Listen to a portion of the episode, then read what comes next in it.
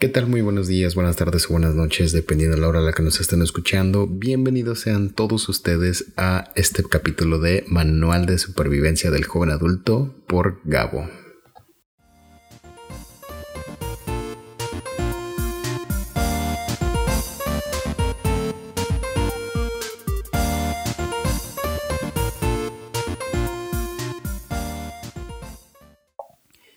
Bueno, para todos aquellos de ustedes que no me conozcan, con mucho gusto me presento. Mi nombre es Gabriel Servín.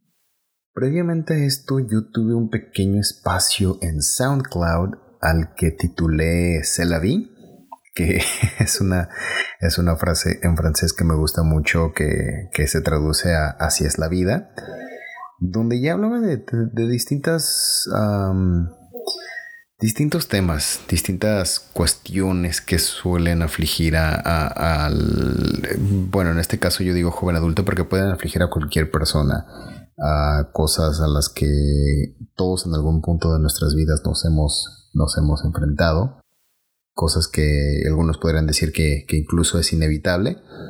Y son cosas que también, o experiencias que también me, me gustaría compartir con, todos ustedes como pequeña cápsula temporal o pequeña cápsula ah, de tiempo.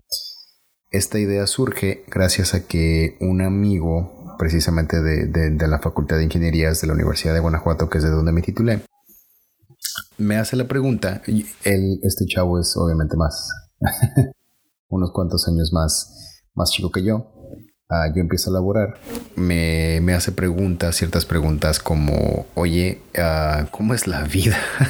¿Cómo es la vida allá afuera, no? ¿Cómo, o sea, cómo te tratan? ¿Qué, ¿Qué, es lo que estás haciendo? ¿Qué es, a qué te dedicas, no? ¿Qué haces? ¿Qué materias son importantes? Creo que pasa mucho, y, todos aquellos que estén estudiando en este momento ingeniería, creo que, que se podrán dar cuenta de eso. Ah, creo que es muy creo que es bastante común que, que llegas a un punto donde dices, bueno, ¿y para qué me va a servir tanta ecuación diferencial en la vida, no? ¿Para qué tantas matemáticas?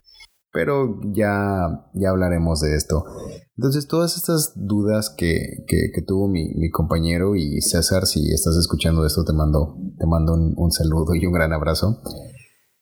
Todas estas dudas que, que tuvo mi compañero me hicieron darme cuenta que no era el único, no soy el único definitivamente, y que hay muchas personas allá afuera con estas dudas, con esta incertidumbre de qué voy a hacer una vez que me titule, ¿no?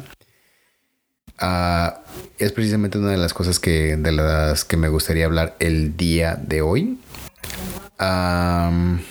probablemente lo han escuchado antes, pero y si no, pues bienvenidos es algo que se le conoce como síndrome del impostor. La primera vez que, se descubrió esto fue por la psicóloga Pauline Rose Clance, que junto a su compañera Susan Imes se dedicaron a, la investigación de este fenómeno. ¿En qué consiste bien este fenómeno? A grandes rasgos, a grandes rasgos se trata de personas con buenas calificaciones, con muy buen promedio, con muy buen, con muy buen desempeño académico. Y, y aún así se sienten que son impostores, se sienten que no merecen todos los logros académicos que han, que han tenido hasta este punto de su vida, que simplemente creen que no es suficiente, que no vale la pena, que vaya, cuánta cantidad posible de, defectos e incertidumbres, que lo que están logrando no es suficiente por alguna extraña razón, que simple y sencillamente no lo vale. No son impresionantes solo por hacerlo, aunque estén destacando, aunque claramente estén, no, no sobre los demás, porque creo que todos tenemos cualidades, todos podemos destacar, pero que tienen la habilidad para poder desarrollarse en otro ámbito y generalmente no se sienten con esa, con esa hambre o esa motivación de, poder hacerlo. Y es precisamente, va, de la mano con, las dudas que, les comentaba que tenía mi, mi amigo, ¿no? es bastante común. Se ha visto incluso, se ha visto incluso en personalidades como, como Albert Einstein. otra de las personalidades que, que se enfrentó a esto fue nada más y nada menos que, que Neil Armstrong. El, o sea, el hombre que literalmente pisó la luna, estuvo fuera del planeta y aún así sufría de esto. No es para que se alarmen, tampoco quiero que, piensen algo como, ah, es que hasta Einstein, que era él y, y, yo que solo soy un simple mortal. No, no, no, no, no. nada de eso, nada de eso. Ah, todos tenemos las mismas facultades, las mismas capacidades, pero sí me gustaría indagar un poquito más en, este tema, ¿no? Uh, esos grandes rasgos son los síntomas. Se le conoce como síndrome porque no es caso único. Ah, muchas personas la padecen, pero tampoco es suficiente como para tener un cuadro clínico o decir oficialmente que es una, que es una enfermedad o que puede estar relacionada a la depresión, porque depresión es, un tema algo, algo más complicado. Ah, ¿Cómo se genera todo esto? Principalmente son por críticas del pasado o comparaciones aquí me gustaría atacar también un, tema interesante de por parte de Freud y Piaget que comentan que precisamente la, etapa del niño o la etapa de desarrollo es una de las más importantes para pues simple y sencillamente el desarrollo de, de la persona el resto de su vida y es una parte crítica, es una parte fundamental y muchas veces como padres, bueno, creo que nadie nace nace siendo perfecto o, sabe cómo ser padre. Pero que a veces como padres solemos fallar ante estas adversidades. Queremos dar un ejemplo a nuestros hijos de qué es lo mejor que puedes hacer. Ah, mira qué ejemplos puedes tomar. No, porque estoy viendo así como, ah, es que tu primito le va bastante bien. debería ser más como él. Eso es, eso es pésimo. no lo hagan solamente le están generando desconfianza al niño. Ah, no todos lo asimilan igual, por supuesto que no. Hay personas que quizás digan, ah, no, pues no me voy a dejar de mi primo. Pero hay personas que no pueden y no lo van a asimilar. Y hay niños, hay chavitos que van a decir, ah, pues es que mi primo es mejor, ¿no? Mi papá se la pasa hablando de mi primo. Esto a la larga nos va a generar una imagen negativa propia precisamente cuando, cuando se generan estas, estas cosas como necesito la aprobación. Necesito la aprobación porque mi figura paterna, mi figura de autoridad, ah, no me la dio. Sí, es cierto. En otras ocasiones tenemos esta aprobación. Uh, si ganas un reconocimiento, muy buen trabajo. Pero no quita el hecho de que esa comparación en algún punto, en algún momento existió y nos hizo daño. Eso es, vaya, no puedo decir, ah, es un error súper gravísimo, pero es algo que definitivamente tenemos que tomar mucho en cuenta. creo que sobra decir que otro de los, de los síntomas para esto viene siendo la ah, falta de confianza. No, una vez que se te genera todo eso, una vez que no tienes la aprobación de la figura de autoridad, no este, no te sientes seguro, has creado una imagen negativa de ti, te sientes comparado, obviamente viene toda tu falta de confianza. Y eso mm, de cierta forma se refleja también con algo como qué sé hacer, qué no sé hacer, qué me gusta, qué no me gusta. Y, lo vemos bastante en, chavos de, de, de, prepa. Aquí me gustaría tener un pequeño paréntesis Mucha gente cree que el preparatoria es como que la edad perfecta de, escoger bachillerato. es una decisión sumamente importante para la edad y que lamentablemente pertenece a un sistema donde ya están acostumbrados, donde ya estamos acostumbrados a que así debe de ser, ¿no? Porque es que así ha funcionado por el resto de los de los siglos y de los siglos santos, amén. No, um, es una decisión importante, no se tiene que tomar a la ligera. Para todos aquellos que me estén escuchando, en serio es, es algo fundamental. Se pueden equivocar, por supuesto. Si al año de estar estudiando algo se dan cuenta de que no es lo suyo, adelante. Vi muchos amigos que lo hicieron, muchos compañeros que estuvieron en esa, en esa situación. Que el examen de admisión es esto, que lo otro. No pasa nada, créanme, cuando están seguros de mínimo por donde no quieren ir, es mucho más que suficiente. y, reanudando un poco este, a, lo anterior, creo que, me desvié mucho por ahí, una disculpa. vienen problemas precisamente como el qué sé hacer, qué no sé hacer, qué me gusta, qué no me gusta. Y recientemente uno de los problemas ha sido redes sociales, e imágenes, perdón, estereotipos,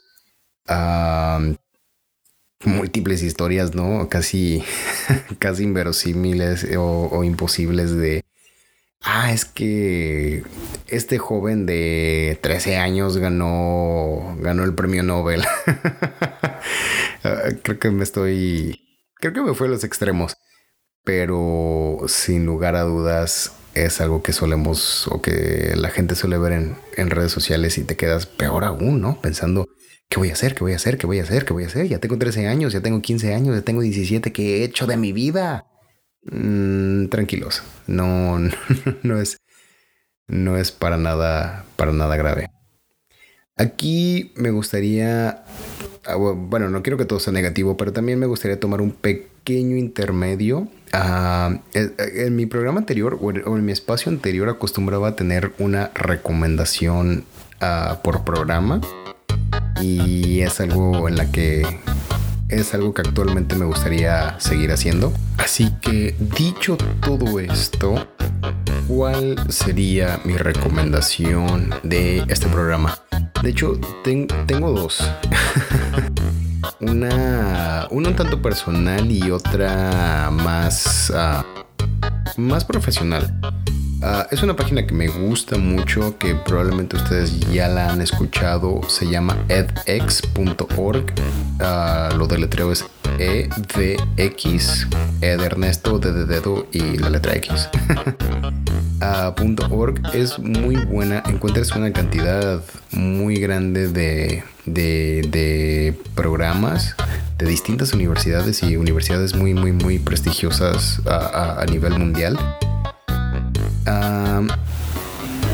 los cursos los pueden tomar de manera gratuita. Hay algunos que son certificados, que son un poquito más ah, profesionales, o si quiere, o si ustedes quieren contar, mejor dicho, con, con un como con una certificación, como vaya, el, el papel, ah, pueden hacerlo, pero la información está al final de cuentas ahí. Puede servir incluso también para, para definir qué es, eh, cuál es el rumbo, perdón, cuál es el rumbo que ustedes quieren tomar en, en, su futuro profesional. Y la otra, la otra que en realidad es un poquito más, más personal, pero que la, la trama me parece apropiada, es Una mente indomable con Matt Damon y con Robbie Williams. Es, es una película que la verdad disfruto mucho y, es muy buena, se la recomiendo ampliamente. Y retomando nuestro tema, ah, tampoco quiero que suene todo alarmante y súper preocupante y como que no va a haber una solución y, simple y sencillamente ya no hay un mañana o cosas así por el estilo porque no, sí, sí hay una solución, tranquilos. Creo que una, una parte fundamental o una parte importante es saber que hay una palabra, hay algo que describe lo que estás sintiendo en este momento. Hay gente que ha pasado probablemente ya algo de tiempo en esta situación y ni siquiera sabía cómo describirlo, ni siquiera podía definirlo o otorgarle un nombre. Uh, sí existe, no eres el único, se ha presentado en todas las edades, todos los géneros, en todas las razas. simplemente Está en todos lados. Y la mayoría ha pasado por ello. ¿Qué sigue después de esto? Se dice fácil, pero el primer paso en realidad es, dicen que es el, más difícil y en realidad sería, sería platicarlo, sería reconocerlo, sería admitirlo, lamentablemente es diferente para todo el mundo. Me encantaría poder decirles, hay una varita mágica y, oh, y esto va a desaparecer de la noche a la mañana y, y lo van a lograr. Lo van a lograr, sí, pero va a tomar tiempo. Lamentablemente no va a ser de la noche a la mañana. Y precisamente porque todos nos enfrentamos a situaciones distintas. Todos, todos tenemos uh, circunstancias diferentes en las que nos desarrollamos y eso obviamente hace que pues prácticamente cada caso sea precisamente eso, que sea particular. dicho esto, hay gente que, y no tiene nada de malo, requiere ir a terapia, necesitan ir a terapia, algunos van simplemente con una asesoría tocando una fibra un poco más personal, yo en su momento lo acudí, fue acudí a terapia, yo en su momento fui con un asesor en preparatoria, encuentran cualquier tipo de asesores académicos, la ayuda está ahí, créanme, la ayuda está, no van a ser criticados, no, no, no va a pasar nada y están dispuestos a, ayudarlos. creo que esto es algo muy, algo muy difícil, ¿no? perdonen el pasado. Y por perdonen el pasado me refiero a perdónense a sí mismos. Podemos perdonar a nuestros padres a lo mejor por hacer la, la comparación como de, ah, es que, es que tu primo esto, ¿no? O es que, ah, es que tu amiguito que le eche más ganas. Está bien, nosotros los podemos perdonar, pero ¿se han perdonado ustedes mismos de aceptar esas palabras? Y de decir, ah, no, sí, pues es que fulanito definitivamente es mejor que yo. Creo que no. Y también toma tiempo. Aprendan a perdonarse a sí mismos. Y acepten lo que tienen.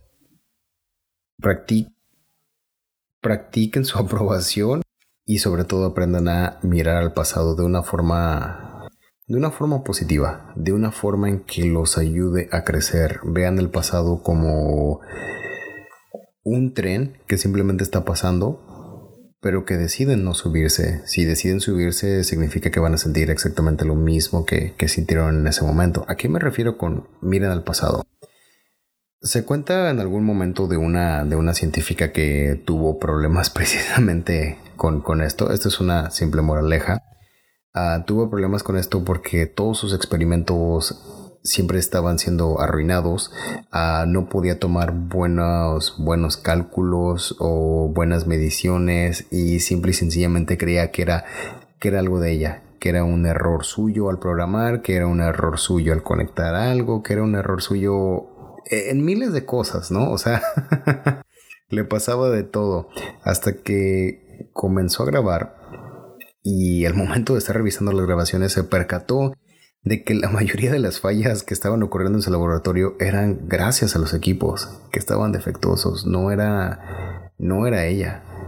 Ella no estaba haciendo nada malo, al contrario estaba haciendo todo lo adecuado para poder hacer algo bien, para poder llevar a cabo un experimento exitosamente y lamentablemente los, los equipos que le tocó que le tocaron no, no fueron buenos y ya.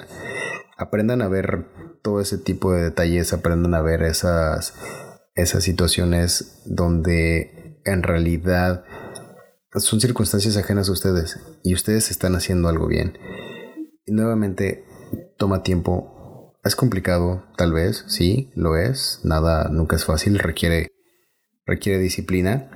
Pero créanme que esto los ayudará también a, a descubrir precisamente más de sí mismos, sus gustos que probablemente los, los pueda ayudar a, elegir una carrera si tú en este momento te estás encontrando con la duda de, bueno, es que de nuevo no sé para qué soy bueno y para qué sí y necesito escoger bachillerato. Quizás todo esto te pueda ayudar. O sea, adelante, levanta la mano. Nadie, absolutamente nadie está para criticar. Al contrario, estamos para ayudar. Y sobre todo, quiero que estés sumamente confiado. Y te lo digo porque lo, lo me pasó y lo vi en muchas ocasiones. Lo, lo vas a lograr. Se generará confianza, mejor dicho, y te darás cuenta de lo siguiente. Tienes talento, eres muy capaz y sí, sin lugar a duda, perteneces. Con esto me despido deseándoles muy buen día, buena tarde o buena noche, dependiendo de la hora a la que me estén escuchando.